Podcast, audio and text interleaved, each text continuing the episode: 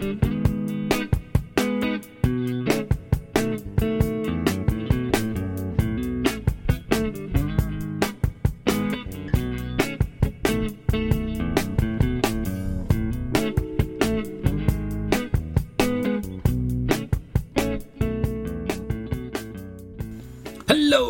welcome to Series 2, Episode 1 of And Why Not, the movie podcast from the nerds who haunted themselves.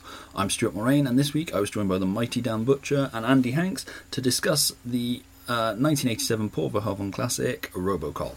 Um, we talk about the film, its sequels, the impact it had on us, all that sort of thing. If you're a fan of Robocop, hopefully you're really going to enjoy it. Um, couple of glitches with the internet dropping in and out. Obviously, with everybody being off and trying to use the internet, Skype's a bit glitchy at the minute, um, so there might be a couple of weird edits in there. Um, apologies in advance for that. Um, something different that I'm doing for this series, and why not, is that uh, after we're done talking about the film, I put the 10 questions from the Bernard Pivot questionnaire that James Lipton used to use at the end of Inside the Actors Studio. Uh, I was a big fan of Inside the Actors Studio, um, and with James Lipton dying in March, I thought it'd be a nice thing to add into our little movie podcast. So, uh, yeah, it's quick fire questions. Uh, I'll put it to the guest each week on that episode, or each episode rather. And yeah, uh, hopefully you enjoy the answers, and you know, hopefully it adds just something a little bit fun to the episode. Uh, so, without further ado, um, like I say, um, apologies for any rough edits, that sort of thing. And um, yeah, I shall pass you back over to past me, past Dan, and past Andy, and uh, roll the thing.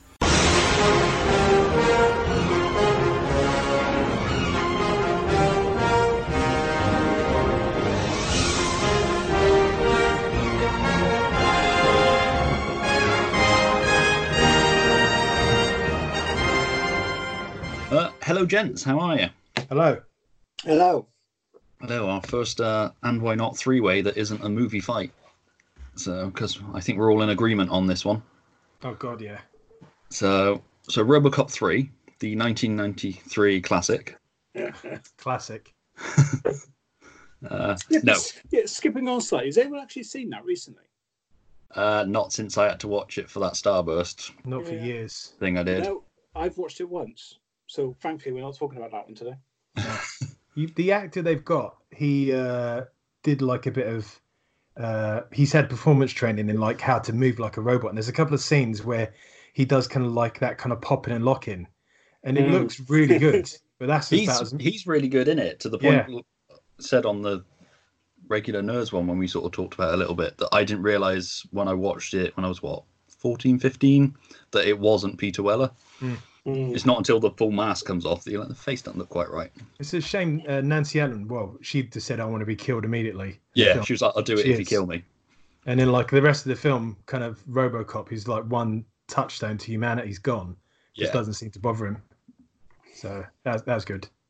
but cool. That's RoboCop three. Cheers. yeah.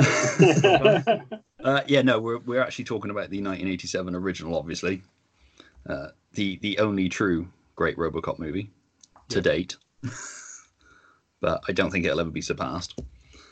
Um, No. So yeah, um, so sort of to kick it off, uh, where did RoboCop first enter your lives? Uh, Dan, do you want to go first? Sure. Yeah, my uh, dad had it, it came out in 1987, and I was 10 at the time. Uh, and my dad got a, a dodgy VHS pirate copy for the, the kids at home who don't know about that stuff uh, of of it, and it was awful. Like the quality was absolutely awful. And I remember kind of watching it when he wasn't around, and saw the bit where like Murphy's death, like all grainy and horrible, and it absolutely scarred me for years.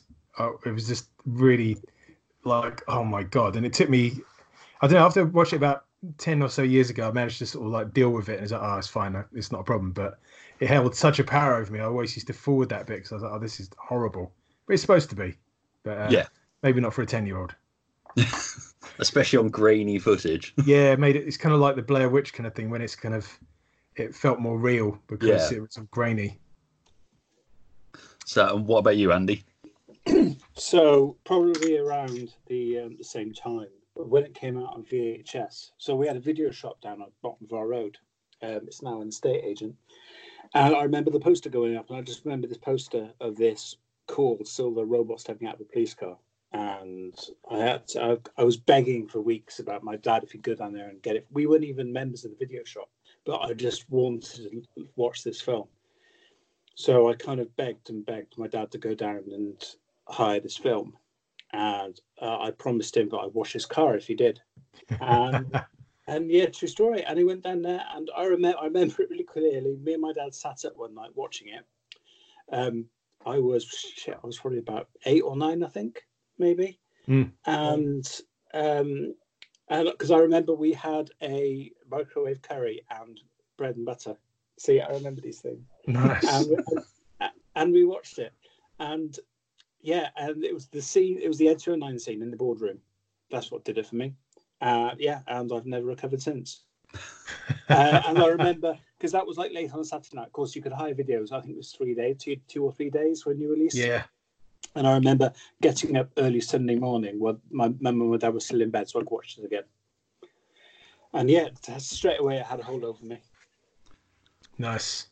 See, Yes. my childminder at the time, son had it, and he told me he always threatened to put it on in that way that a slightly older kid would always do and tell you how horrible and gross and nasty it is and all the disgusting Mm. stuff in it. So I was terrified of that film for ages, and then I sort of, I think I saw RoboCop 2 first, and Okay. then retroactively saw RoboCop. I was like, this is nothing like what he described. I mean, it is, but It's, it's, weird nowhere near kind as of bad as he made it sound. yeah, it kind of it, it goes over the top like uh, at some points just to sort of yeah the the violence is is full on but kind of uh, Cartoony, isn't it? It's- yeah cartoony kind of ultra violence. Put down your weapon. You have 20 seconds to comply. But yeah, so yeah, so that's what that was the origins of RoboCop. So what was it about RoboCop that kind of like had an effect on you? Do you reckon that made you sort of love it straight away? Uh, Andy, Mine was the you go? RoboCop. Yeah, Um, yeah, it was it was it was a robot. It was the it was Ed 209. It was a really massive big. Yeah, it was Ed 209 basically. That was it. Um, and uh, yeah, it just had some kind of really cool effect on me. Um, I can't really explain, but I mean, it's it. I, I'm still. abs- It, I think it has something to do with the reason I'm so obsessed with robots now.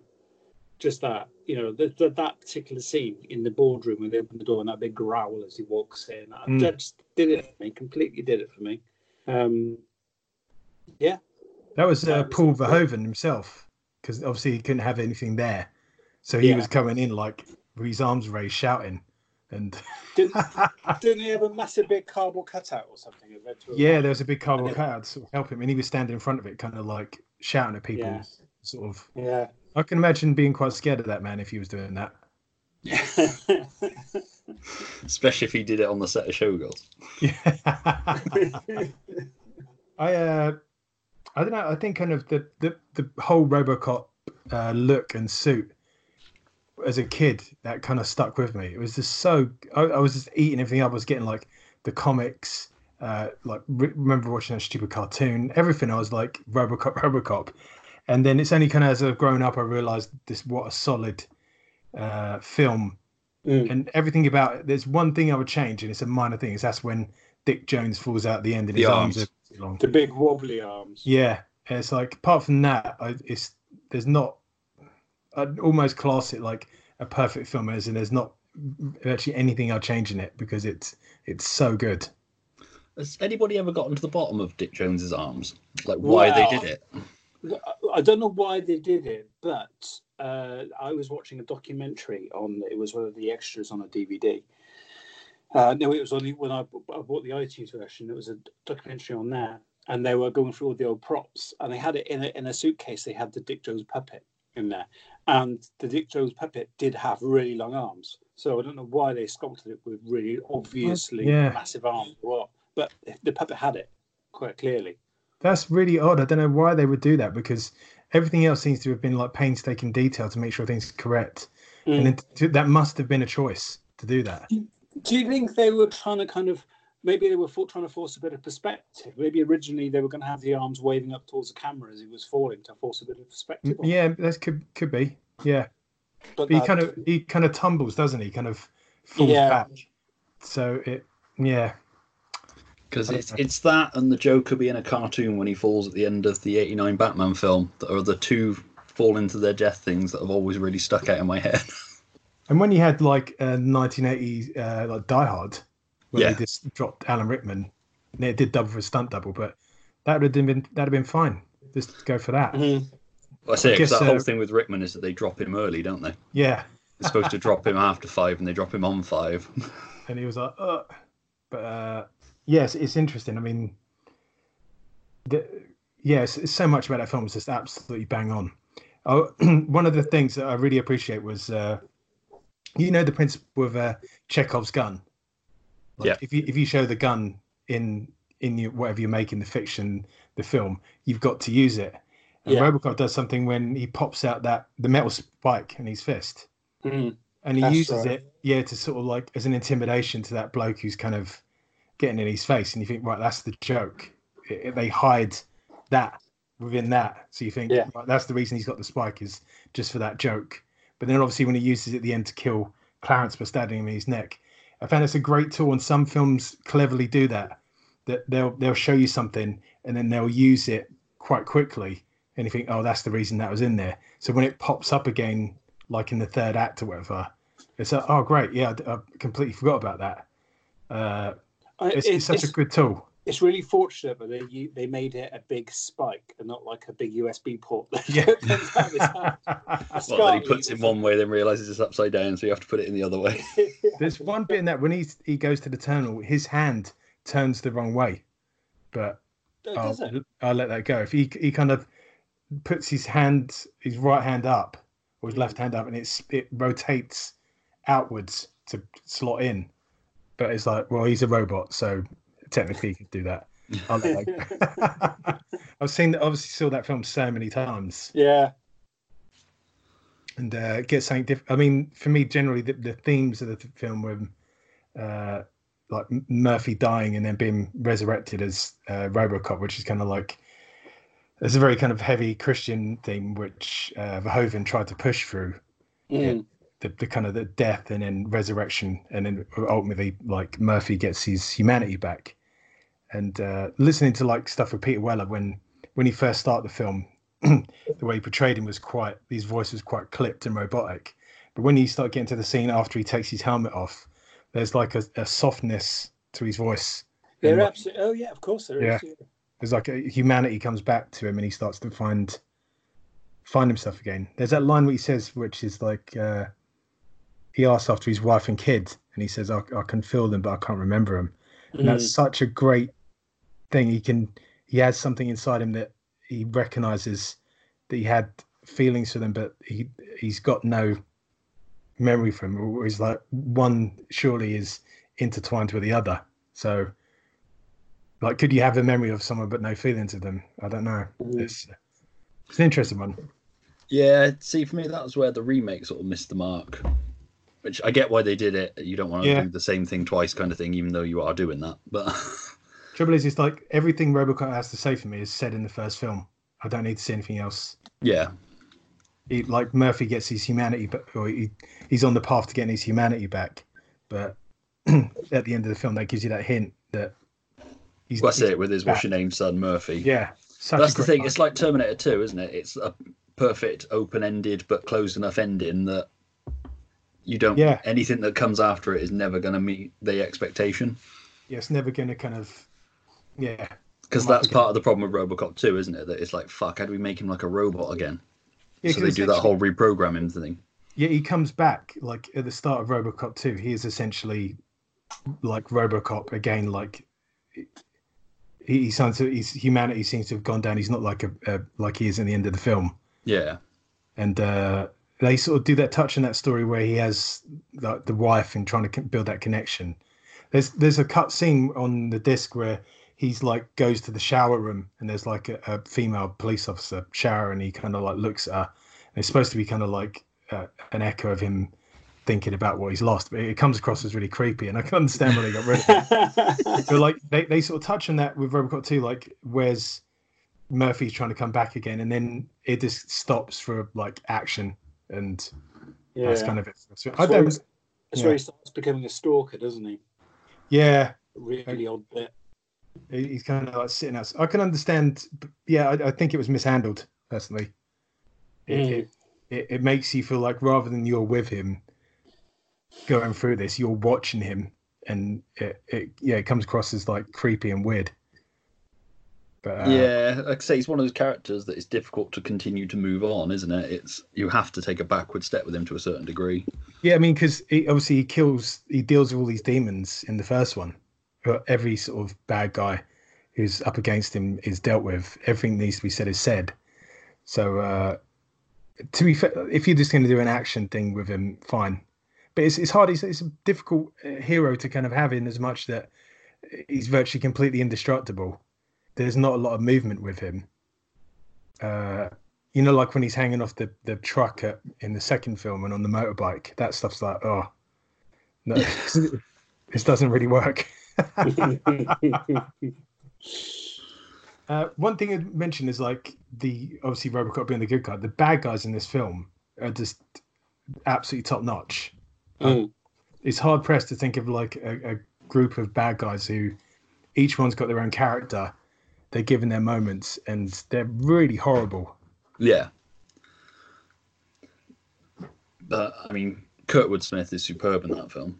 Yeah, I think uh, Verhoeven said like he based him on Himmler, and because he's got the glasses and everything, like wanting to be almost like Satan personified, and he comes across like when they mur- execute Murphy. Yeah. it's absolutely brutal. Uh, yeah, really. And the the I think the costume department, like, essentially they they had some choice in their their what they were wearing as the the characters, and uh, they dress more like revolutionaries as opposed to like criminals and thugs. You wear the flat caps and stuff. Yeah, it's all kind of like they're not dressed like, yeah, uh, like thugs. They're more like. Mm. It, it paints a real bleak picture of the future. I mean, that was during the '80s where street crime genuinely like absolutely rocketed in the states, and stuff like RoboCop and Death Wish was all kind of, well, so much of the action '80s action films were kind of an answer to that, of just grabbing a gun and going sorting it out yourself. But I mean, the casting in that film is spot on. Like I say, Kurtwood Smith, Ray Wise, um, Miguel Ferrer he's brilliant. Yeah, is absolutely superb in that part. and I think he's they uh, that Miguel Ferrer his take on it. I think he read the script with Bob Morton and saw that there could be more to this character as opposed to this like a flat corporate kind of money hungry, power hungry kind of person, and, and gave him a bit more kind of humanity. So when he does Yeah. die, that's kind of like oh. I mean, I know about you guys. I always thought when they made RoboCop, it was kind of like it was just a coincidence that it worked great. That wasn't the the the the, the priority. It was getting it out and making sure everything worked okay and he looked fine. The fact that it did its job really well was almost a secondary. I mean, that's the case, definitely the case of Ed 209. Mm. It's just, uh, what he says, who cares if it worked or not? It was like, Yeah. they've got parts for like 25 years. and you can see like he does with the bit where the Ed 209 can't uh, navigate the stairs. And then cries like a baby. Yeah. I mean, why the hell would you want anything like that patrolling the American streets? It'd be awful. Is it is it Robocop two where he gets his uh, leg stuck in a in a manhole, isn't it? Yeah, they do film clip, uh, a news report thing, and that's it. Mm. I think those news reports, obviously, I've used that in my comic stuff, but they're so good at world building. I, I think I think they really added. You were saying about how glum the future was, and I think Mm. the fact the whole media propaganda really really helps with that. You know, the the really bad bad taste adverts. You know, um, Yeah. The what what was what was the, the the board game they were playing where they end up nuking? Nukem.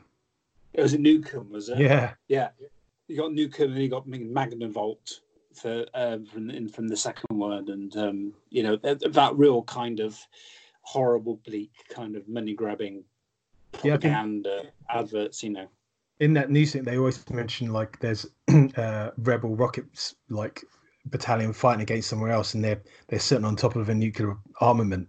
yeah, And essentially, if they get pushed too far, they're going to detonate it.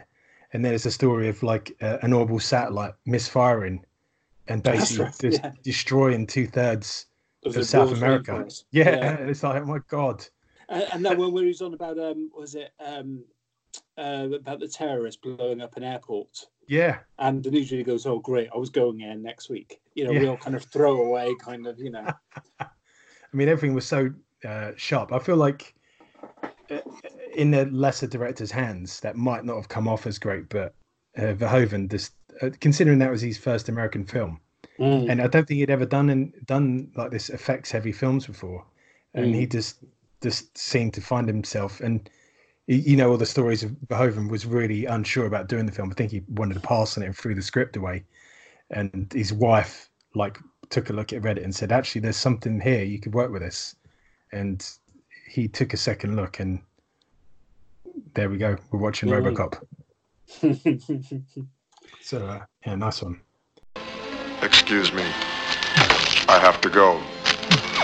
Somewhere there is a crime happening. I was going to say, uh, he also uses the same kind of technique as Starship Troopers, doesn't he?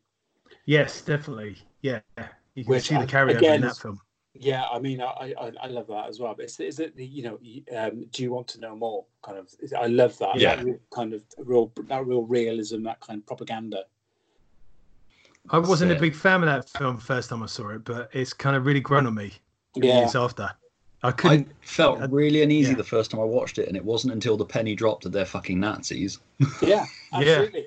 Even that I was kind of like, oh, I get it now. But there was just something about it. I was like, something about this film makes me feel really uncomfortable. Yeah, Yeah, definitely. you, I got that. You, you look at um, uh, what's his name, Doogie Howser's costume. I mean, that Yes. is basically straight out of the Second World War. That is, you know, the, the big long leather trench coat. I say it was essentially Gestapo, wasn't it? It was exactly that. But I don't know why the penny didn't drop sooner. But it was just kind of like I was so hooked up in the sci-fi element of it that it just didn't occur to me. Hmm. Because that's very much the same kind of similar tone as Robocop. really. I mean, it's not Yeah. dark and disturbing, No. but the whole kind of tongue-in-cheek tone about it. Yeah, definitely. is quite There's. I I feel like kind of the, the when you got the different levels like that, you got the kind of the humor and the satire, and then like the heartfelt stuff and the kind of the action, which quite rightly goes over the top. Mm. It, it, they managed to blend it so well.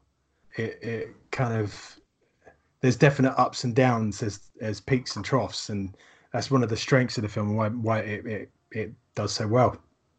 yeah, Like when you got the juxtaposition of kind of someone getting brutally shot to pieces and then amusing news stories. Uh, yeah, it's it's really well weighed up, and it also makes you a good point of like cutting uh, like time frames up.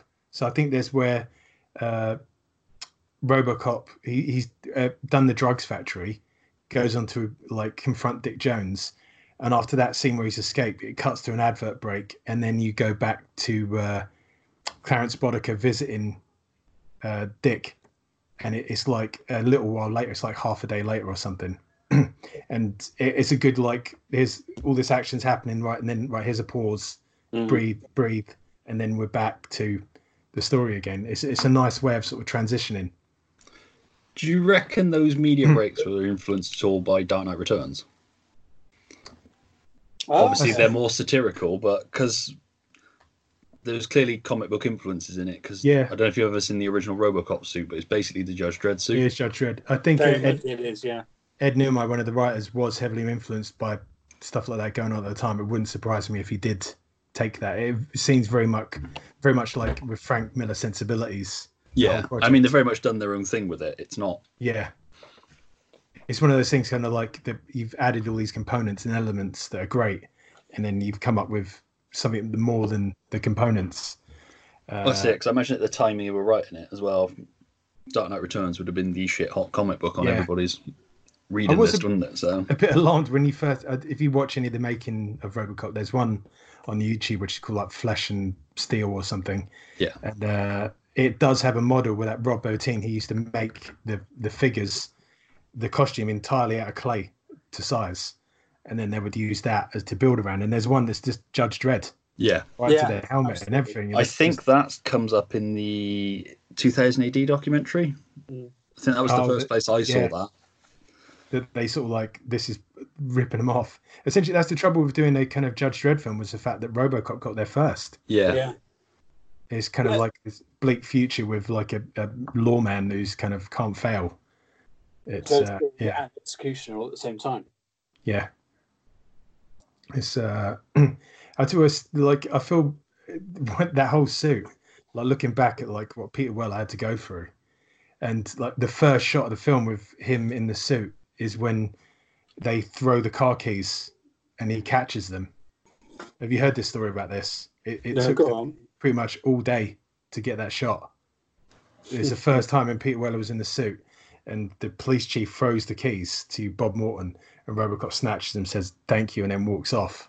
And he says, "I'll go get him, boy."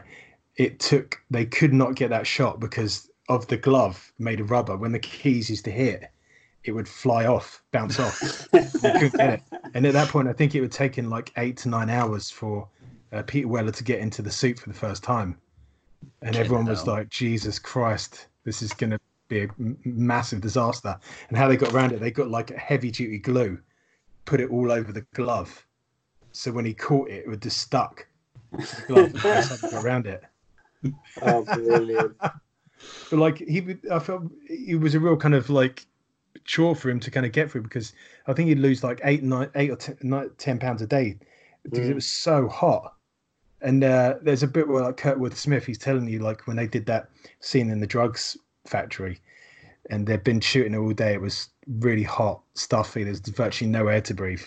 And like he was like, "Oh man, this is fucking horrible." And he said he used to look around at Peter Weller, and he was sitting there desperately taking on fluids with like air pumps shooting air into his costume so he could cool down. And he'd think, "Oh, actually, I ain't got it too bad."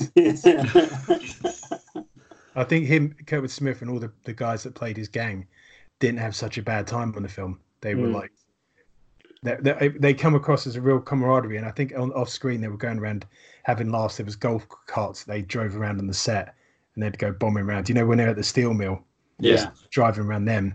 and There was a definite like- feeling with that gang that there was a history with them. yeah, that's it, that kind of bonding really seems to kind of permeate in the film, and I think there's elements where there was an explosion and they were too near, and they got a lot it's minor bit of injury, and they got load more money for it, and they said so after that, every time there was something going on, they tried to get nearer, so they could got more danger money.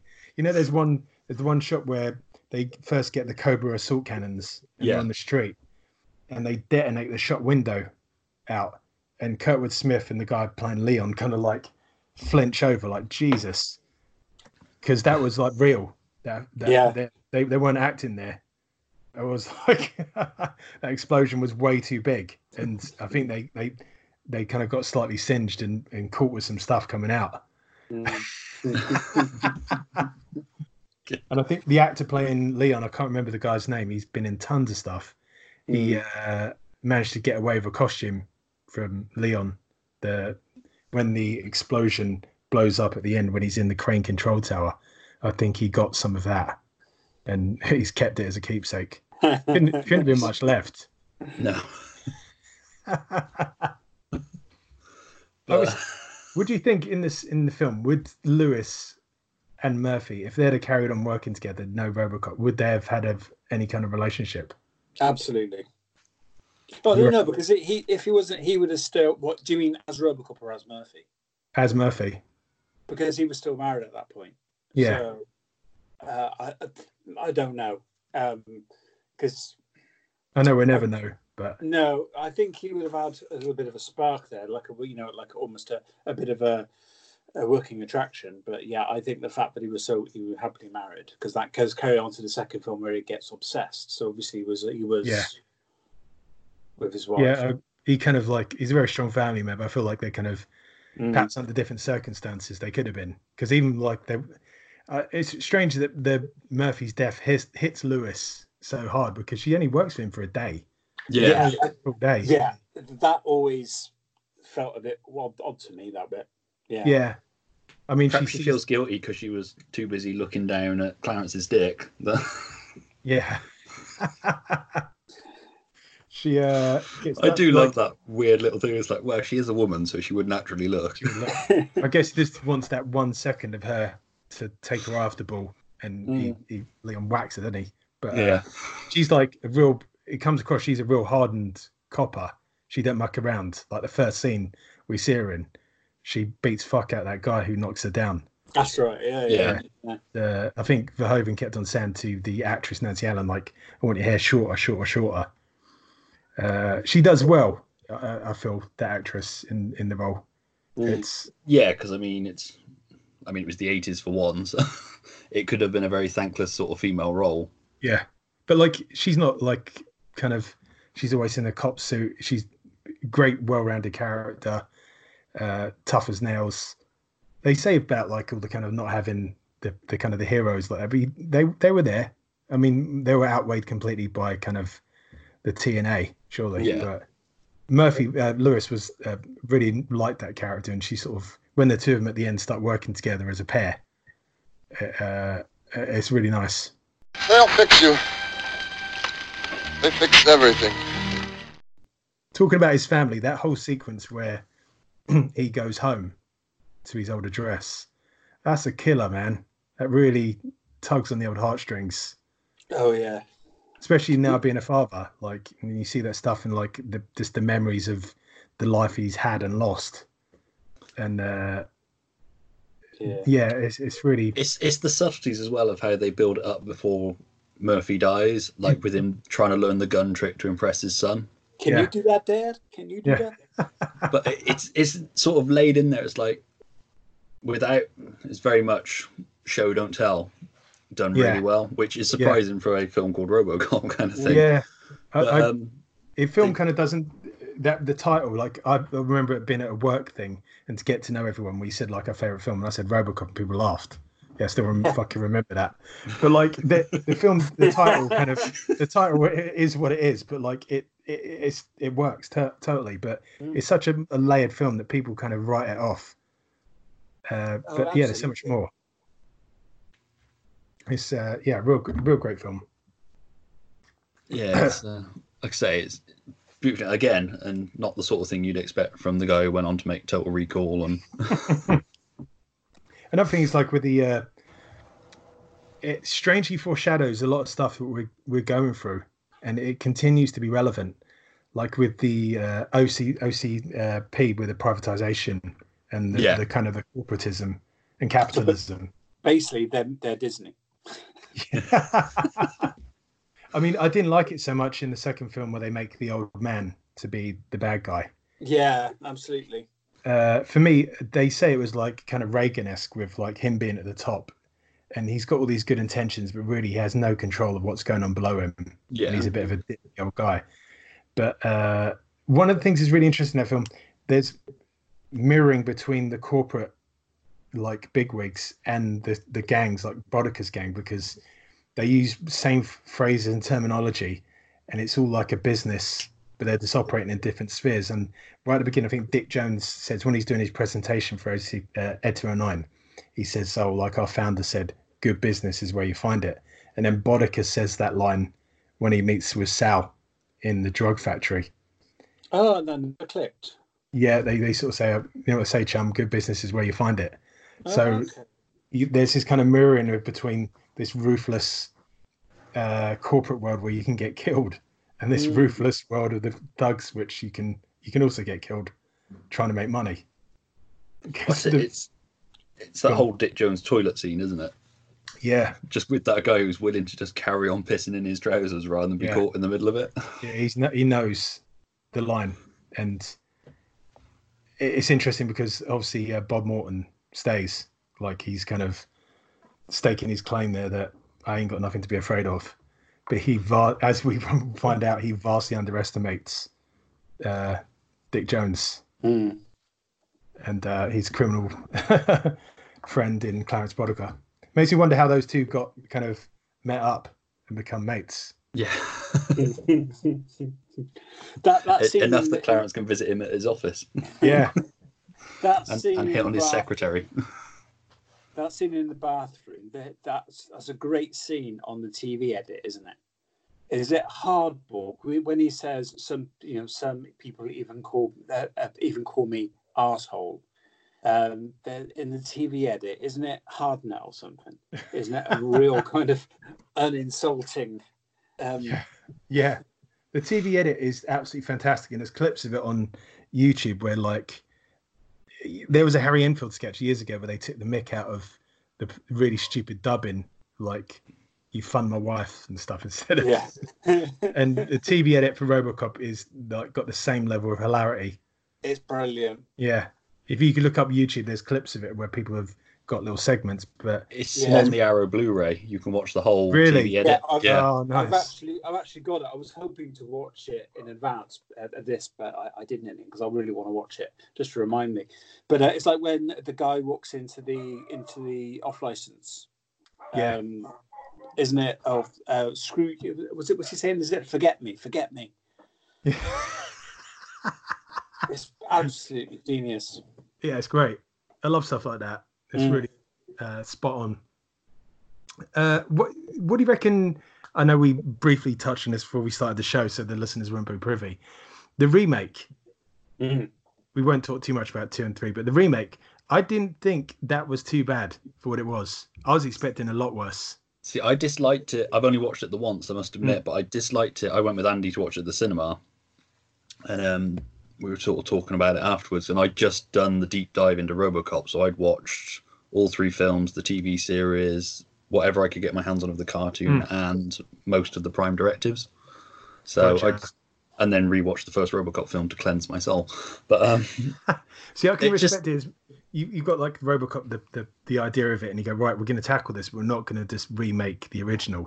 And they try and touch on different themes of kind of that, trying to get robots and drones into the US to Yeah. patrol the streets, and they use like the Robocop program as as a way of getting into the public consciousness of this is okay. there was a great video that came out before the RoboCop remake came out where they'd sort of announced it. And it was like, like the ten things to do, and the main one was don't call it RoboCop. Like call it Machine Cop. Great, I'll be there in droves. But Yeah. it's like just don't call it RoboCop. And I think that is its biggest problem is that there is a charm to that original film that you cannot capture again. Mm. And there are elements in the new film that work. I like, I liked him as RoboCop. I liked when they made the suit silver. I Yeah. liked that. Um, I thought Michael Keaton was great in it, but then I love Michael Keaton in pretty much everything anyway. Um, but I thought he was a really good baddie. The Sam Jackson stuff didn't really work for me. No, I get what they were trying to do, but it just it That felt was- forced. That was the media aspect, the propaganda aspect again. There was a Yeah. Yeah, and it to just capture felt forced because it was very much a Fox News kind of thing, and it was It was a bit too much on the nose. That yeah, Yeah. it lacked the. There was a subtlety. To, it sounds stupid to say it, but there was a subtlety to the stuff in the original, and that, Mm. like you say, it built that world superbly. It wasn't on the nose. It was done in a nice way, even down to the family playing Nukem. Mm. Yeah, okay, I get the sort of the mental, wider mentality of this world, kind yeah, of thing. very- yeah. Uh, World that as would far as create RoboCop, kind of thing. remakes go, it's not as egregious as some of the examples we've had, but it's one of those things. Like uh, sometimes I feel like studios is going to do this regardless, and sometimes something's got to be ponied up and sacrificed. yeah, do you know what I mean? And RoboCop was next on the order. I'm just glad that they're. Uh, maybe they realise that you, there's not really much you can do with this material. Everything's been done's been done, and I don't think you're ever going to top it. No, that's it. I think they had an idea for a longer game, but it just obviously because everything's built with a franchise in mind now, rather than being a really good standalone film. Whereas RoboCop came out and it was like, this is a one and done film, and then oh Mm. shit, it made a load of money. We need to try and work out a way to do sequels. I mean, it bugs me the fact that we're kind of it's become such a business now that you have to have follow-on films and sequels. Uh, it's like no one wants to take the risk. And and- yeah, you can't just have a high risk. It's not even high risk. It's like a high concept science fiction film, and just this is what it is. There's no Yeah. fucking toys. There's no cartoon series. It's just a film.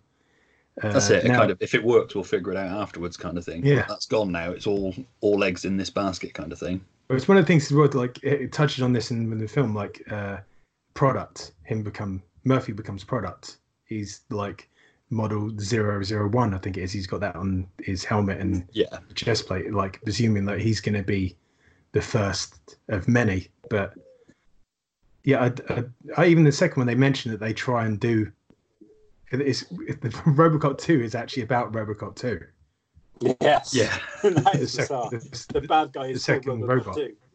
Yeah, and that he's called RoboCop two. Yeah. So it's interesting. Like they do that. The it's really amusing that sequence where they do the mock-ups that the ones that didn't make it. I love that. Yeah, Yeah, the, the one that kills itself. Yeah. there's one that, like one that pulls its head off, one that shoots itself. yeah, Yeah, it's it's interesting because you look at those robots like they wouldn't last five minutes outside in the city. Yeah, that's just it. But you look at the design. I mean, taking in mind they are they've come after the original RoboCop. The original RoboCop Mm. was such more, such better designed and so more kind of futuristic. Then you got that big boxy robot with the red and the blue light on his head. Yeah, just another thing is what like the the RoboCop kind of uh, foreshadowed is the increase in militarization of Mm. police.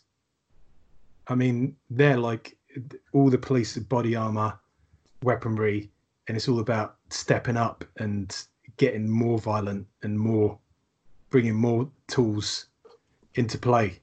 Do you know what I mean? It was like Yeah. when the police went out, it wasn't. It was like a war zone. Mm. I think when Murphy first goes into, is it Metro West? He goes into, and they say like, "Welcome to hell," and it's your life expectancy is fucking horrible there. yeah, I mean, you know, you know, in the initial chase, where they're chasing Bodka's gang in the van, and uh, Lewis is driving, and Murphy says, "I'll hand me your piece." Yeah. Can you imagine going to the police station and saying, "Oh, so what did you do?" Yeah, I took my gun, partner's gun, and I was hanging out the window, dual firing them, the, the fleeing Can you fly. Bobby? Yeah. How would that fly? It was, I don't know. but like, if you kind of like, this is like, it's the cops versus the criminals, and the streets are a battleground, uh, and you get that in uh, Predator Two very much as well. yeah. There's that aspect of war on the streets. Come quietly, or there will be trouble. Ah, fuck you! Yeah. Also, what about? Uh, I'll tell you what had a big influence on me is when I, when it came out as the game. I had it on the Amstrad, and I just Oh played it God, over yeah. and over and over again. Do you know what? I played because I, I had Robocop 2 on the Spectrum, and there's an emulator online, and I actually played it about three weeks ago just to see, you know, and it was I, it was the music that did it for me. I loved the music, the real kind of bitmappy theme. Was that uh, that. I think they used it on an advert, Ariston. Yeah. Back in the day. um, but uh, because for, for, ages, um, for the, on the first level, you don't you don't pull your gun out the hostel for ages, and you got all these dogs, and you got these guys on motorbikes, and you just got to punch them. Yeah. you know, uh, it's great game. Yeah, that's that's fantastic. I remember the hype, although I never played it for the RoboCop versus Terminator game. Yeah. That I had the poster on my wall because it came free with a game Sega magazine. But yeah, the Wasn't hype that- for the game would seem to be like it was the most exciting thing you could ever think of. Was that another? Was that a comic series based on uh, Frank Miller wrote that as well? Yes, I've actually got Yeah. that in front of me. Yeah. So again, I I've never read read the that. comic because I was just kind of like, how? Why? No.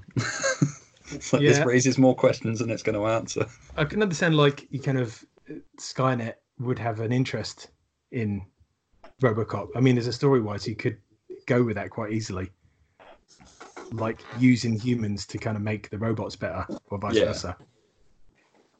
But uh, we talked to us briefly about before we came the Frank Miller when he wrote RoboCop two and three. That were they kind of his script ideas was used to make uh, a comic from was it Oblivion uh, Avatar Press Avatar Press, yeah. written by it wasn't actually written by Frank Miller I found out it's written by a guy called Steven Grant and his art by Juan Jose Ryp No, it was sold as Frank Miller's RoboCop, wasn't it? But yeah, he didn't write it. I liked the idea of like he would he was patrolling for so long that the police were still on strike and he was just running himself down to the ground where the point he was leaking he was getting flashbacks of his old life like coming into him unbidden and there's a sequence where he's driving down the street and he just leans out the window to, to shoot at someone who's committing a crime because he has to keep moving all the time and not stop. It was uh, an interesting take. Lord knows if we get like that. That's well, our street's are completely opposite at the moment because we're currently going through the uh, Yeah. coronavirus lockdown. Robocop would be chilling, No, I don't think you would. I think you'd be driving around just shooting people who are breaking curfew. shooting people in the park. just down by the beach. I guess you just plop a uh, Ed 209 in the park. Yeah. Just yeah, you're having an illegal barbecue. Public property. You Got 10 have 10 seconds to seconds to comply. comply.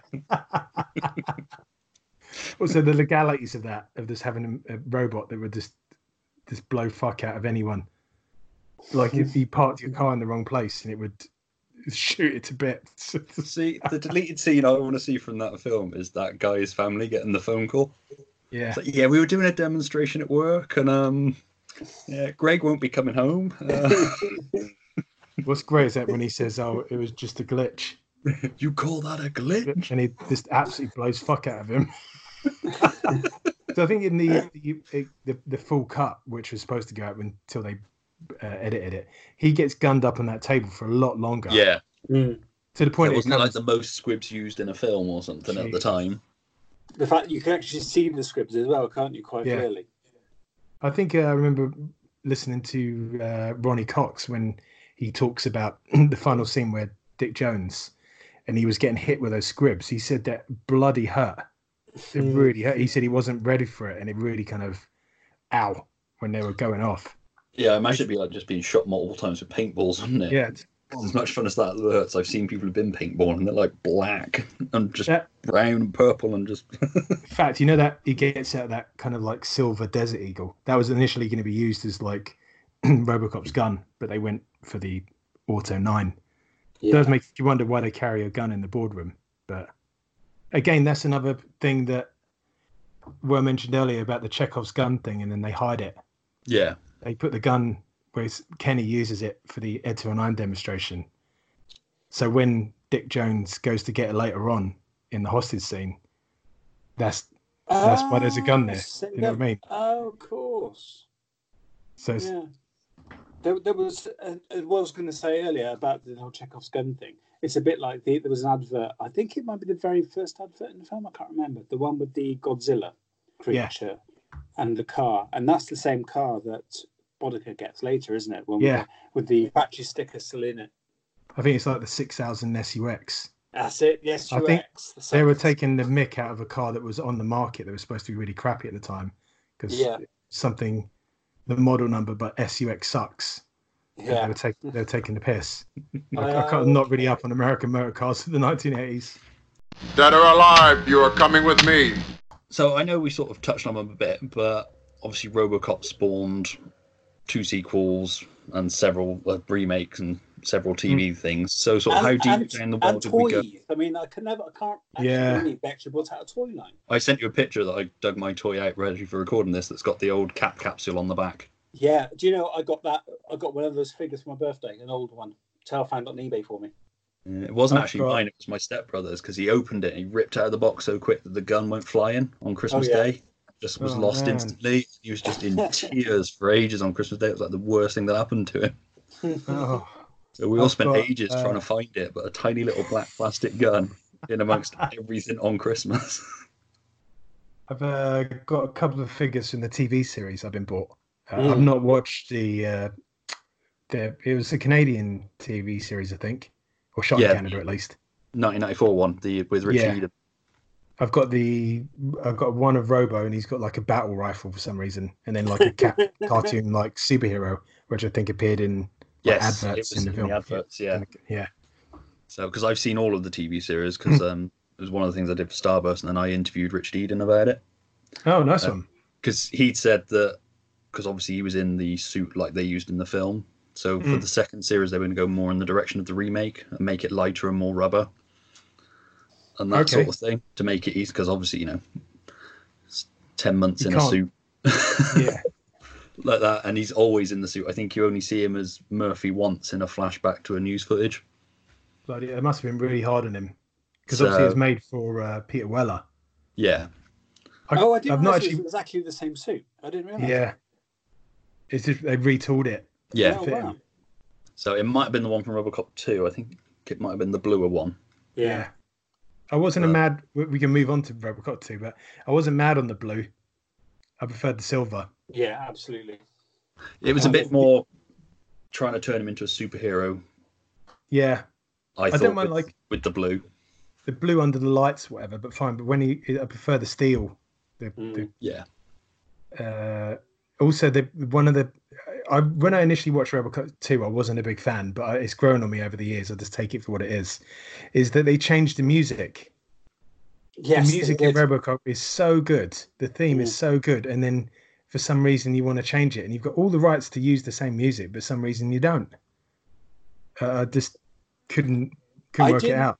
I didn't actually realise that, that the music was different until quite late on. In it, quite late, not quite late on in my Robocop fandom, I suppose, um, because they're very similar pieces of music. Mm. Um, you know, but yeah, they are. I, I personally, I like them both. I think they're great pieces. Of, pieces. Of, who wrote the music, Stu? Uh, for the First was one's Basil Basil, Poledouris. yeah. And I can't remember on two. I can try and find out.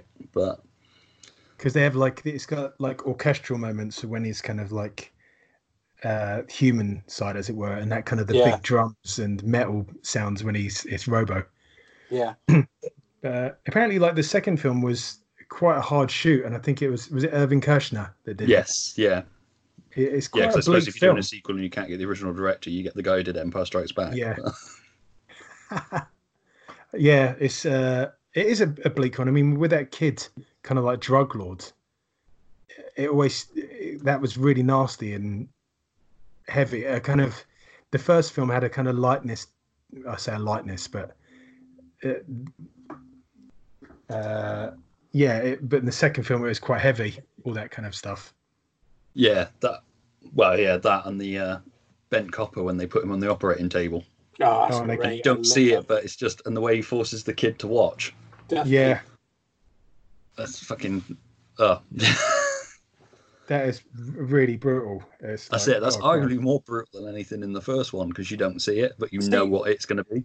The, the most disturbing bit I've had Robocop 2 is when that they they've um, you know where they, they capture Robocop and they rip his Yeah. leg off and they pour it, well the blood or the oil or whatever it is all over his visor. I Yeah, think that's really brutal. yeah that whole bit where they they deconstruct him Yeah. uh, With the freaking like, 'cause he- on his chest. yeah it's it's But sort he's- of nasty for the sake of being nasty. The second one. Yeah, yeah that's what kind of I, I feel like a lot of the, the the cast were like this is really nasty and it seemed to be nasty just for the sake of being nasty Mm. Uh It's like they didn't understand what made it work in the first one, so they're like, "We'll just up the game." It's like the Saw movies, isn't it? Where it's like, Yeah. let's just keep upping the game so it's grosser and grosser." With that one, it's like, i think i've only seen the first one of them Well, yeah, you're not missing anything. I've only seen bits of other ones. So. Like kind of, was a franchise that was like, did we not said all we need to say with the first one? yeah it's one and done don't need more It's a nice idea. Where are we going to go? but like the uh, robot design for robocop 2 is spot on that's like such a menacing robot and there's that image of it's quite iconic of lewis holding up the j- like the vial whatever it is of jar of nuke yes, to the big outside yeah outside the conference center and it's like yeah it's fucking great uh but yeah it's kind of it's a flawed film but a fun film Mm. Uh, I I love the design of Kane. I think he's awesome. yeah the actual robot Kane. But I, I, I've always wondered. So they they built in an appliance in that robot so that he can take on and digest the drug. yeah must have done You know, So is that was that- that to control him? Do you reckon? yeah so i presume that faxx was it faxx the the the lady scientist Yeah. she was going to use nuke as kind of like a controlling element Yeah, as yeah. like a kind of drive to kind of control them which is Yeah, ultimately massively flawed because if he said he got a cyborg drug addict who would do anything to get his drug Yeah. it'd have been better if you'd have kept him like a, a- an intravenous supply that you kept him dosed up and happy all the time and Yeah. i guess i'm reading a bit too much into it that bit where he Well, where a they big first thing. changed Kane into the robot, when he goes back to see the gang with Yeah. the girl, where she's like, you know, we can make it work, and then he just fucking shakes her by the head.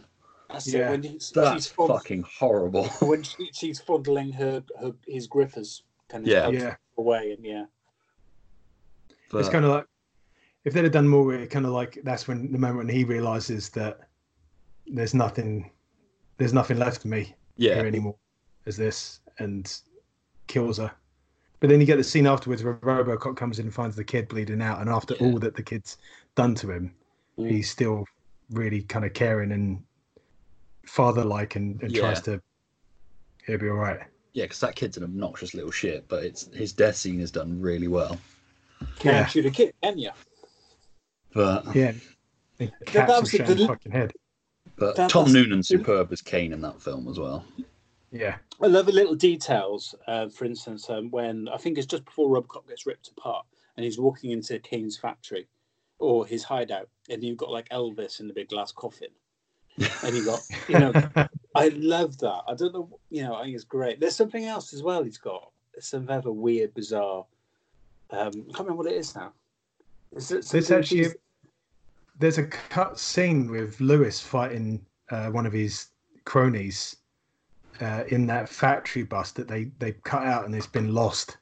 But she has like a one on one with there's that one who's got like a kind of a, a pull, pulled back like black quiff. Uh, yeah, at him and he, he kind of disappears and it's because Lewis fights him and kills him. But you don't get to see that, which is a shame. Mm.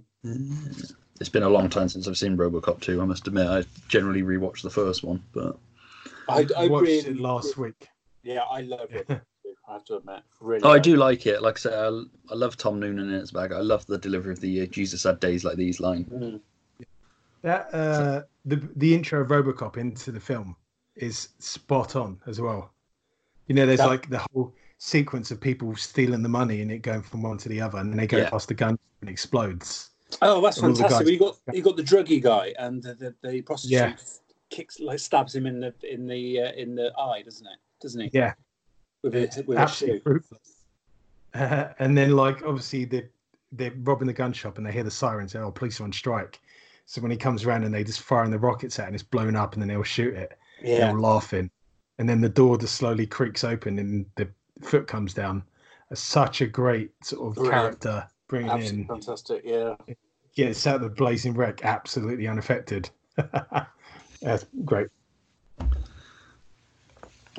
Which, yeah, and then I suppose that brings us on to RoboCop 3. moving on. I Yeah, it's kind generally of- have only I've generally seen that once, and that was I think at the cinema. I think possibly. Say, I've seen it twice that I know of, Yeah, uh, and I have still seen it struggle to remember what it's about. it's it's really just ill considered. They they tried to make it more kid friendly, and it's like this is not a kid friendly vehicle. Uh, uh, it's just yeah, it's it's not really got like the this the ninja robots and there's some idea, ideas in there which are good about like the the OCP wanted to kind of get rid of all the people because they want to start building Delta City Yeah, and RoboCop like helping them out. I like that idea, but the, the execution of it throughout was just really flawed. And the, the flying around in the jetpack is like, come on, man. terrible is- CGI. I though think Yes. Its they- biggest they- problem is that they kill Lewis in the beginning Mm. in such Yeah. a pointless way as well. I know they try to make it bigger than it actually is, but it's just such a pointless way because she obviously didn't want to come back, which they should have just Yeah. been like, "That's fine, we'll just you know write around you not being in it." Yeah, they've been better rather than having that pathetic sort of As unsatisfying as it is for somebody to Yeah. disappear between movies, that would have been Yeah. preferable to what you got, which is basically something happens and then nothing nothing comes of it. yeah, Oh, I just thought doesn't not that, busted doesn't, up at all. Doesn't a little girl reprogram Ed 209 She does, yeah. to be was it gentle as a puppy or something crappy like that? Yeah, Oh my she kind of they they rob a, a gun factory and she runs in and kind of hacks it. But, Yeah. uh, it was just no god. as you do. It was the nineties. Kids could reprogram anything. Do you remember all those things you reprogrammed as a kid? well, which which Superman movie was it where um, they they hack it in by doesn't he type in hack? Yes, Was Richard Pryor in Superman three. Yeah, Yeah. He, doesn't. Yeah, that's it. Yeah, doesn't he type in the word hack or something? Yeah. and he manages to hack into it. Bloody hell. I think he's like, I presume, like Richard Pryor's character is, is a bit of a technopath. He doesn't really understand what he's doing, but he has this innate ability just to get machines to do what he wants. You know I mean, he's got no knowledge of computer stuff. He just does what he thinks, and because he's got this innate a power or ability, he can just reprogram satellites and Yeah, hack into banks, no problem. that's such a bad film. I will give it That- two things though. It's got the scariest fucking robot in it. Fuck me, yeah. When Robert Vaughn's sister gets pulled into that thing and be- fucking gets all the wires and Oh. everything around her and comes out as a robot and her eyes just go out me red. As a kid. Fight me too. And it gave us Office Space, or at least their plan from Office Space Oh, of course it did. Yeah. Yeah. of shaving a penny off every dollar. but so before you had the sequel to RoboCop, anyway, you had the cartoon, so the 1988 animated series, which I remember being on Sky. I remember it being heavily advertised being on Sky, but I might be mashing two things together because I remember there I- being a clip of him in a restaurant. And like I everybody staring. cannot at remember seeing any of this, the, the animated one. But I mean, he it was, there- it was that whole 80s thing, wasn't it? It was like, this is a great thing for adults. How can we sell it to kids? Yeah. They had like a Rambo cartoon, Rambo read along books. I'm sure there was a, there might have been a Robocop one as well. Because yeah, because it was only a couple of years later they started doing Terminator toys as well, where you could buy the endoskeletons that you could put the um, skin on, Yeah. Yeah. which is a dark idea for a kid's toy. But I can understand looking at RoboCop and being like, that'd be an amazing fucking toy. Yeah, we kind of like, I can imagine I I had it as a kid when Robocop and it was an 18 film and he saw this imagery and it was like, oh, this looks cool. And because of the fact that you shouldn't have been seeing it because of the age range, that made the appeal even greater. Yeah. It's Absolutely. like, you wanted to be all over that. Because they tried to make an Aliens cartoon, didn't they, to sell Aliens toys? Because I think in the end they just released the toy cartoon. line. yeah. Loads of alien toys, wasn't there? Yeah, they just never actually made the cartoon series to go with it. In the end, they just released the toys. But Because Bishop in Toylo was basically a Terminator, wasn't it? yeah, Really? Yeah. Massive, big blown Gatling gun and stuff. yeah, and half his face was missing. He had a big red glowing eye, and Yeah. but um, Wasn't there a baddie in the Robocop comic called Pudface or something like that? in the TV series there was. Yeah. I'm sure he was called that. Didn't he get Which like. I was he- blatantly, I think, was meant to be the um, Paul, Neil. Paul McCrane character. Okay. If he'd sort of survived and not been splattered, I think that was meant to be kind of what that was. Mm. that that had such a massive cultural impact but the whole film but like the melting man that was Yeah. at the time it was like 90s war uh, nuclear war and that was like radioactive waste and That's it, germ warfare and all that stuff. yeah and he was like a melting man it's like so over the top but That image terrified me. yeah, Oh, God, yeah. I'm not sure if it was back on, on the back of the video box. I'm trying to think where I'd seen it, but it quite possibly was on the back of the video box. do you know like Just there's the leon character obviously helped my childminder's kid with fucking scaring the shit out of me. like leon comes around the corner and like emil kind of slumps on him and he's like yeah, get the fuck hoarsely away! whispering help me help me and it's like fuck it i think the best thing you to do is just shoot him with one of those cannons Yeah, just Yeah. mercy kill. or, or, or drive a car through him. Yeah, he's like so fucked that when you drive over, him, he basically turns to like liquid mush. Yeah. If you, if Yeah. you notice, his head basically stays still. Yeah, yeah, If the car goes straight through and the head's just, just hovers in the, in the air for a bit as, as his body just disintegrates, it's great. yeah. That's uh, you kind of when uh, Boddicker's gang are getting taken apart. It's interesting because Murphy dies at the steel mill, and that's Mm. where Bodica and his gang end up dying as well. There's a good kind of like Mm. symmetry there at the start. Yeah. They start there and end there. But even like watching the film, I can remember watching it the other day, and when Murphy and Lewis turn up at the, the steel mill to go in, and like we're going to go ahead, and it's like never. I would never do that. That's my survival instincts are too strong. But it's like I wouldn't chase. Like there's only two of us, and the first thing you do is split up, which is like the worst idea ever. yeah. Yeah, I'll take all these guys on my own. But as long as one of them got his dick out, I'll have you back. Yeah. yeah it's, all good. it's all good. Because look, uh, Murphy actually he kills one of the gang there, there and then. Yeah. Isn't it Emil and the other guy, and they're watching uh, TV, and he goes for his gun, and Murphy guns him down. Your ass is mine. No. Not yet, it ain't. But yeah, and yeah, so I mean, you had the TV series after that, which I quite enjoyed and was, I mean, it was RoboCop for a family audience kind of thing, which at least it was a different sort of take it approach towards doing the character. But I know Andy didn't like it. But Robocop, Robocop cries in it. no, that Prime Directives? no, that's Prime Directives. You keep Uh, making that mistake, but but yeah, um, I remember that being on ITV in the afternoons on a Saturday. Yeah, I never, I don't think I can't remember recall ever watching it. like I say, it's I think- very it's very nineties, but it, Mm.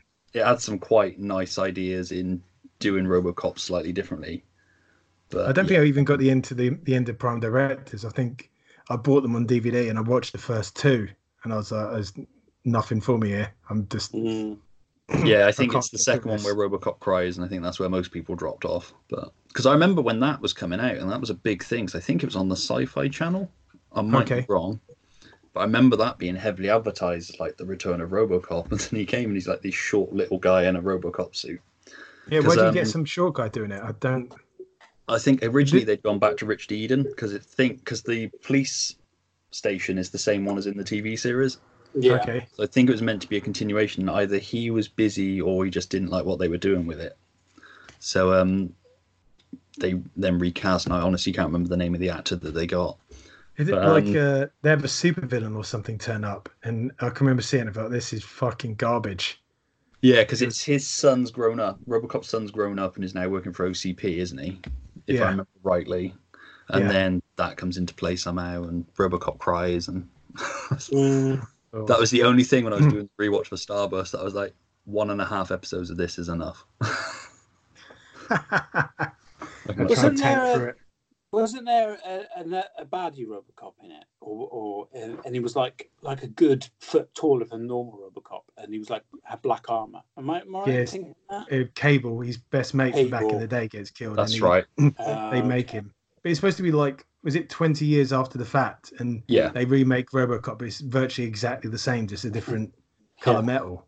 So, and I mean, if you go back 20 years, 2000s, the technical technological advances we've made in the time being are like just leaps and bounds. Mm. So you would have thought the robot they brought out would have been complete. I guess you got budgetary constraints. i shouldn't be yeah, too I harsh. mean, Never underestimate the power of nostalgia. True. And he had two I guns mean, as well. There you go. He probably used Bluetooth enabled as well, mind. But yeah, no, they were they were dreadful. And then obviously, well, there was another animated series in the middle, but I never saw any of that. The Alpha Commando one, Yeah, no, I didn't see that either. and then there was the But remake. there was that heavily stylized one. Where, Yeah, it was a bit more Batman animated series. He had the big barrel chest, and yeah, that's it. Yeah, little legs. that's right. and Gone the other way from the the long team or something. Yeah. Yeah, Alpha Commandos. Is, Yeah. fair enough. But well, you know, got to sell toys, I suppose.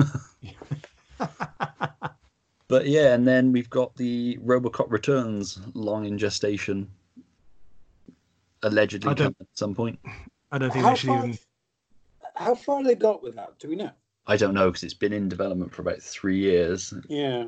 Because they were on about doing the Halloween 2018 approach of like the sequels didn't happen. It picks up from the first RoboCop, but obviously 30 years later. Mm. Which I like the idea of an old RoboCop. There's interesting things you could do with that. Because wasn't it supposed to be ro- roughly based on the original RoboCop 2 script, where they find him on a scrap heap? Is that correct? Yeah, Oh, and then okay. I think I think Peter Weller expressed interest in coming back to do it. Yeah. So they, I think we're going to tweak it because originally I think it was going to be a sequel remake with a different actor kind of thing. So, Yeah. but when Peter Weller said he was potentially interested in coming back, obviously that gives you the potential for an aged up RoboCop. Mm. I guess But- it's, uh, it all, all ba- banks on Peter Weller coming back, really. Yeah, although I do wonder if with Terminator Dark Fate failing, whether that's going to count against it. I'd be very surprised if it goes ahead. Uh, I just can't see that happening. I just No. we don't need it to be honest. No, Like I say, there's interesting ideas that you could do there, but would they be brave enough to do the interesting thing they need? If if they I'd did, rather- they'd, they'd have to go the Rocky Five route, wouldn't they? Where he's some he's he's got a protege and he trains the protege. up. That's how they'll do it. yeah, that sounds reckon. weird with RoboCop Yeah. mentoring someone else. I don't know. Yeah, because presumably after a while, you, his organic systems would start failing. He couldn't Yeah. just go on forever. Mm. That's Right. it. It's You'd it's have like got to be cellular about the deterioration of RoboCop, hasn't it? Especially if it Yeah. is the finding. It'd be like the Peter Jackson's script for was it Nightmare on Elm Street six? That was meant to be an aging Freddy, and kids weren't scared of him anymore, so they were going into dreams to beat the shit out of Freddy. and then one of them, Freddy manages to accidentally kill one of them, which brings the fear back a little bit, and that's how he gets his power back. Oh, okay. So if you were going to go with that sort of, obviously different for RoboCop, but if you were going to go with that sort of new spin on it, an aged version of the character, it'd be, like I say, potentially interesting. But I just don't see the need for it, and I kind of feel like the time's passed for RoboCop. Yeah, it's another one of those. Uh, same with uh, Terminator and stuff. It's like Yeah. your time's been and gone, and trying to dig up these old franchises. And with so many failed attempts at sequels and reboots, because that Yeah, was the don't- big problem with Terminator Dark Fate is that it wasn't that bad, but I've been burned so many times before that I just couldn't work out the enthusiasm for it. Yeah, I just wasn't interested in that. So it's just, yeah. Like I say, I just kind of think we're done with RoboCop, but Yeah, I think we've always had the original film. I mean, I went to for my 40th. I, we rented out a cinema and I Wow. rewatched it nice. on the big screen, and seeing it because I'd never seen it in the cinema, and watching it, it's just like this is amazing. It changed the way I look at it, to be honest, because it had always been a very intimate thing of me watching it, usually on my own, like on a, on a TV, whatever. and uh, th- my wife loves Robocop too, so it's no problem. But then after seeing it in the audience with an audience, there's about twenty of us. Uh, there were people, half the people there hadn't seen it before, and No they were way. la- yeah, they were laughing like when they should have been laughing, and afterwards they were saying how much they really enjoyed it and what a great film it was, and it really kind of being in an audience and people laughing when they should be, really kind of like made it more. It, it kind of heightened the experience for me. I said it's very 80s, but it's also very timeless. Yeah, it plays, the stuff plays really well, probably because, you know, the cyclical nature of human nature is that, you know, everything comes back round eventually. So in the I mean, uh, current political no era, real- it probably plays really well. There's no real big fashion faux pas in it at all, as No. far as I can recall. Uh, maybe when like Bob Morton's chilling at home with his kind of shirt on. uh, got a couple of models coming Leave. around. Yeah. Let's just throw that. Paul Verhoeven didn't really, because English is his second language, he was just referring to the actresses as the bitches. He didn't realise that that, that was a derogatory connotation. So he Yeah. sort of say, and then the bitches come over here, and the bitches sit down there, and then he comes in, and the bitches. Also, actually, in the, in the script, it was like bitch one, bitch two, bitch three. Oh, thank God they went with bitches. but, but yeah, and I mean, I'm still waiting on that RoboDoc that I backed on Kickstarter about five years ago now, maybe. that still hasn't come out. No, um, they'd um, got everything done. They were mostly through the edit, and then Peter Weller suggested that for the right fee, he might come back and do new interviews. But they It were on a- about was a lot launching a new money. Kickstarter. To, yeah, they were on about doing a new Kickstarter to launch the money just to get the Peter Weller. And I was kind of like, is there nothing you can't find in previous interviews? What's he going to say different this time? Just Yeah. get the fucking film done. There's Um, loads of it interviews was- out there. You just get it out. It was literally just Peter Weller they didn't have because they had everybody. they had everybody yeah everybody that was still alive at the time of doing it was um involved because they go really deep they do the tv series and everything else as well Yeah. But um yeah they're kind of annoying me a bit because they launched Just footage after five exclusively years, at a con and then gave it to the kickstarter backers later. Yeah, that's that's. it's like whatever you've got now just edit it and fucking do it. Yeah, it's like you know i understand how difficult it must be to get it all put together and i understand that it'd take time but it's taken a lot longer than it should have done or you know than i wanted to kind of thing. And you've had the money. Yeah. So that's my other thing is postage is going to change so much by this point. You're going to come back and be like, uh, yeah, we um postage is like double the price now. Yes, it's going to be about double the price. Five years. It's going to be Yeah. ridiculous amount of money. So now, that was like, one of the first Kick- things I backed on Kickstarter, and that was around the time we launched the True Believers one. So yeah, it's got to be five years. It's got to be something really special for me to order a physical copy of on Kickstarter from the states. Yeah, because I think they were doing posters and everything to go with it, and the poster Yeah. art's really nice. So I was like, fuck it, I'll go in for that. Yeah, it would like- cost like as much as what you backed it for. But yeah, I can see him ending up out of pocket. Oh, well. The longer these things go on, usually the more likely are falling on their ass and not making Yeah. money. so, but because they launched a trailer for it about two, three years ago, maybe. Okay. because I thought, oh, this shit's moving quite quickly now. And then it died off. And then, like I said, about a year ago, they were like, oh, we're going to do reveal some exclusive footage at this con, and then we'll make it available to you afterwards. And people were kind of like, um, shouldn't we get it that's first Yeah, that's as fucking the fucking bullshit. backers? Your move, creep. So yeah, sort of final thoughts then um, on RoboCop. Um, favorite bit of the film and the bit you change. I know we sort of touched on this.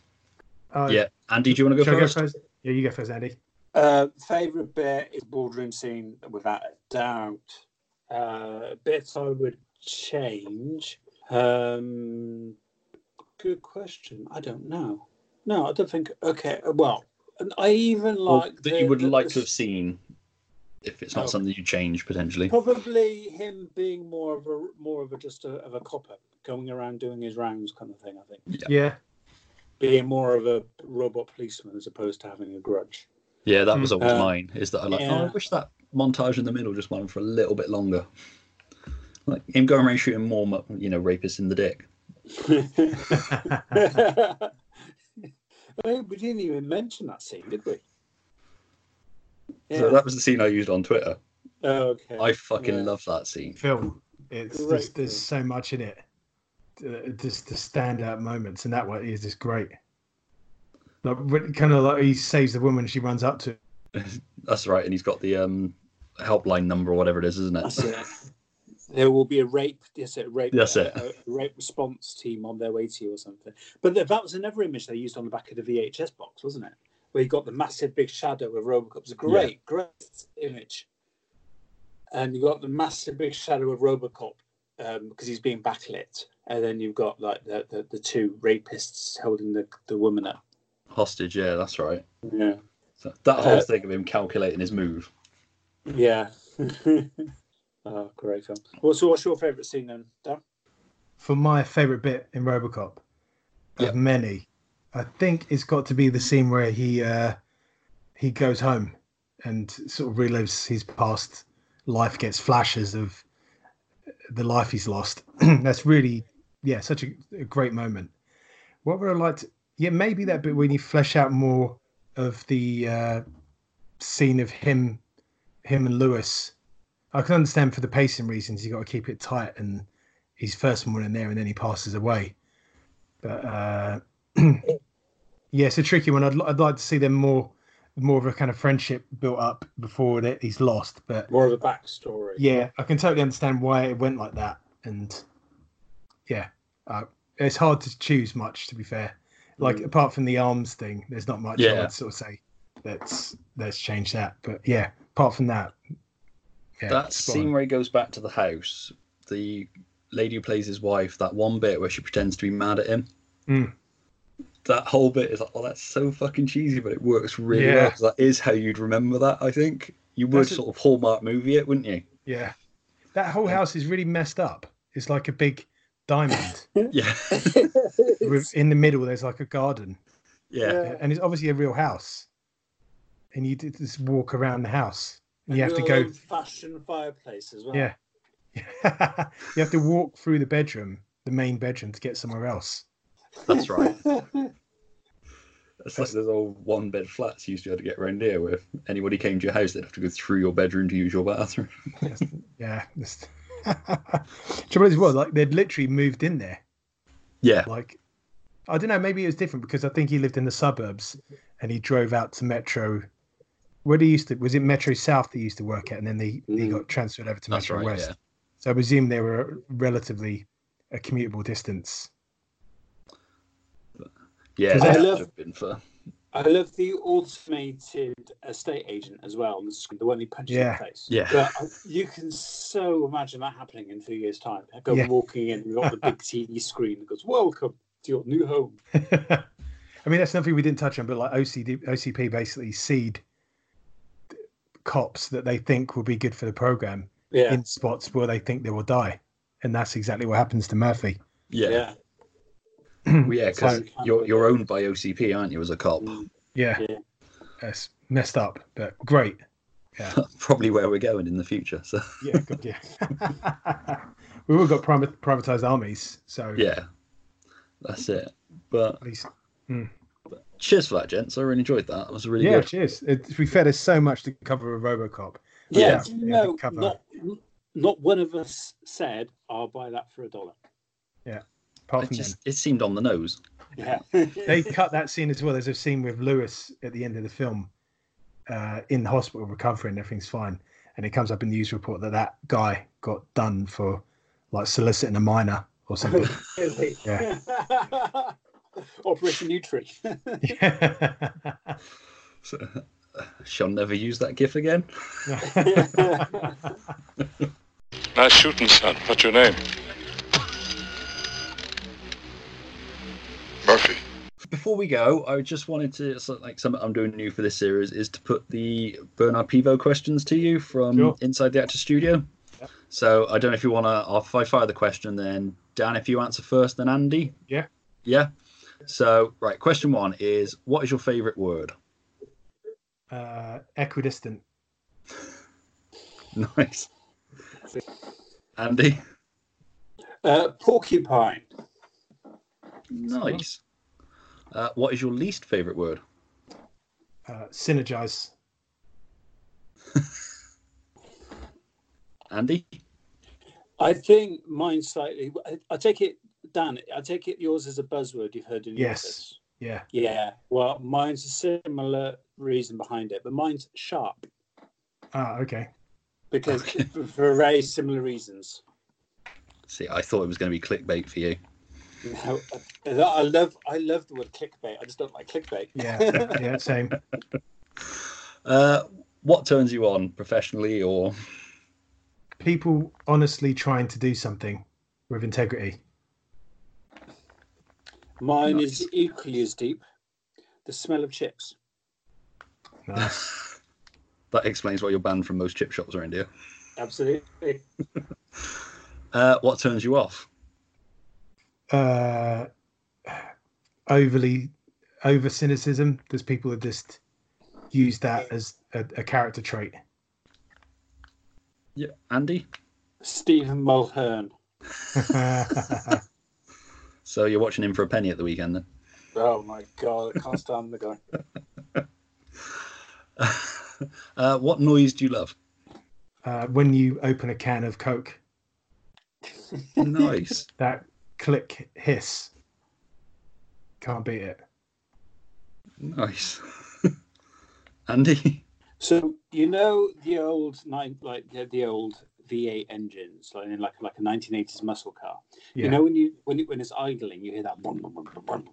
That's called a lumpy idle, and that's my favourite noise, a lumpy idle. Nice. Good. Bet you love the pod race scene in Phantom Menace then. 'cause I That's do got a lot of that exactly noise. Yeah, I love that noise as well. Yeah. Uh, what sound or noise do you hate? Uh, sighing. Andy? JK's voice from Jamiroquai. Yeah. Oh god. Yeah. Can't stand the guy. Can't. Yeah. Don't like. I've been with you on all all your choices. Yeah. Uh, what's your favourite curse word? Fuck. Andy? Something my wife often calls me a cockwomble. Oh, you have such a loving relationship. Yeah, we do. She shouldn't have put it in her wedding vows, but uh, what profession other than your own would you like to attempt? I would like to be something like a carpenter a plumber or an electrician. somewhere making stuff and building stuff with your hands. Nice, I can see that. I've often thought that as well, and hmm. especially whenever something goes wrong, I'd love to be that guy. It's like, can I fix that? Yeah, I can sort that. I can put that skirting board on there, no problem. so what can you do? I can do a flyer. Oh, that's all right. but we'll get a plumber through that flyer. but Andy, I'd like to be a chef. Yeah, nice. good. Yeah. Yeah. See, I'd just put on so much weight if I was a chef, especially if I was cooking Yeah. stuff. Though. Oh, can you imagine a pastry chef? Bloody hell, yeah. Yeah. Oh, fucking hell, yeah. Uh, what profession would you not like to do? Uh, tell you what, having worked in retail before, I would never want to go back to it. Uh, my hat goes off, doff my cap to anyone working in retail. It's fucking hard. And I feel like everyone, now. yeah, e- everyone should. I feel like everyone should give it, give it a go for a few years, and you'll never treat people the same ever again. Yeah, no, I wholeheartedly agree with that. Andy, I have exactly the same answer. Retail. Yeah, Mm. I've Tough done gig. it before years ago. Yeah, I couldn't, I couldn't even imagine going back to it now. you had possibly the worst retail job as well because you worked for Argos. What Yeah, I shit you must get. This Absolutely. is in stock. Yeah. You're just hoarding it for yourself, aren't you? Taking your pens. Okay, and lastly, if heaven exists, what would you like to hear God say when you arrive at the pearly gates? I'd imagine he would. Uh, I'm an atheist, but I imagine he would sort of give Saint Peter a nudge, point him out, say, "That's that's the one." In.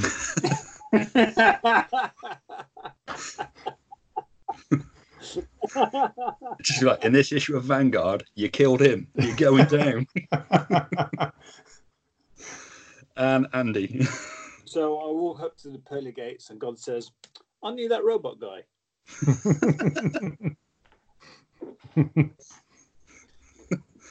because we've got this picture of robot, but we want to see it from the back. Yeah. Yeah. Awesome. Cool. And finally, before we go, where can people find you online?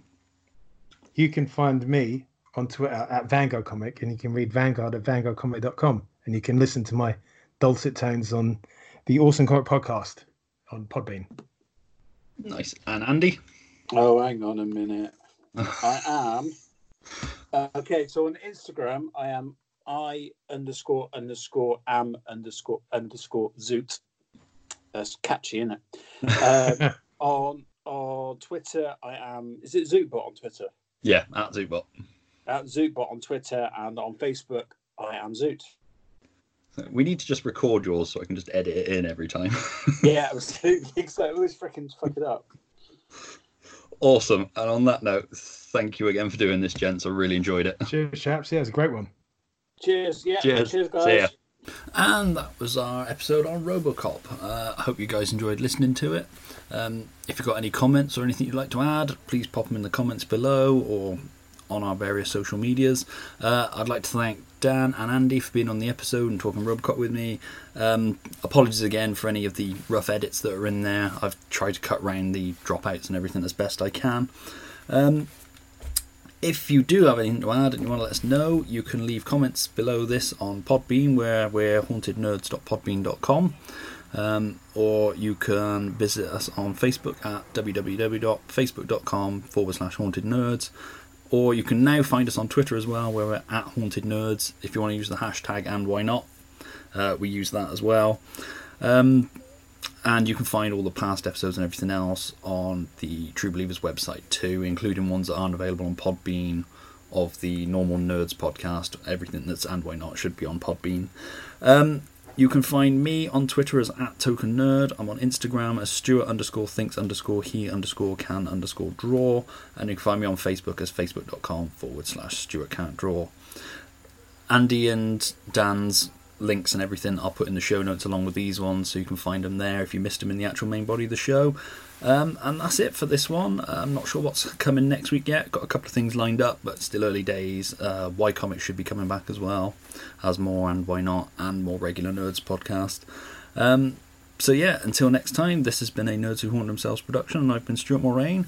And um, yeah, take care of yourself, um, take care of each other as well, and yeah, make the best you can of this shitty situation. Thanks for listening.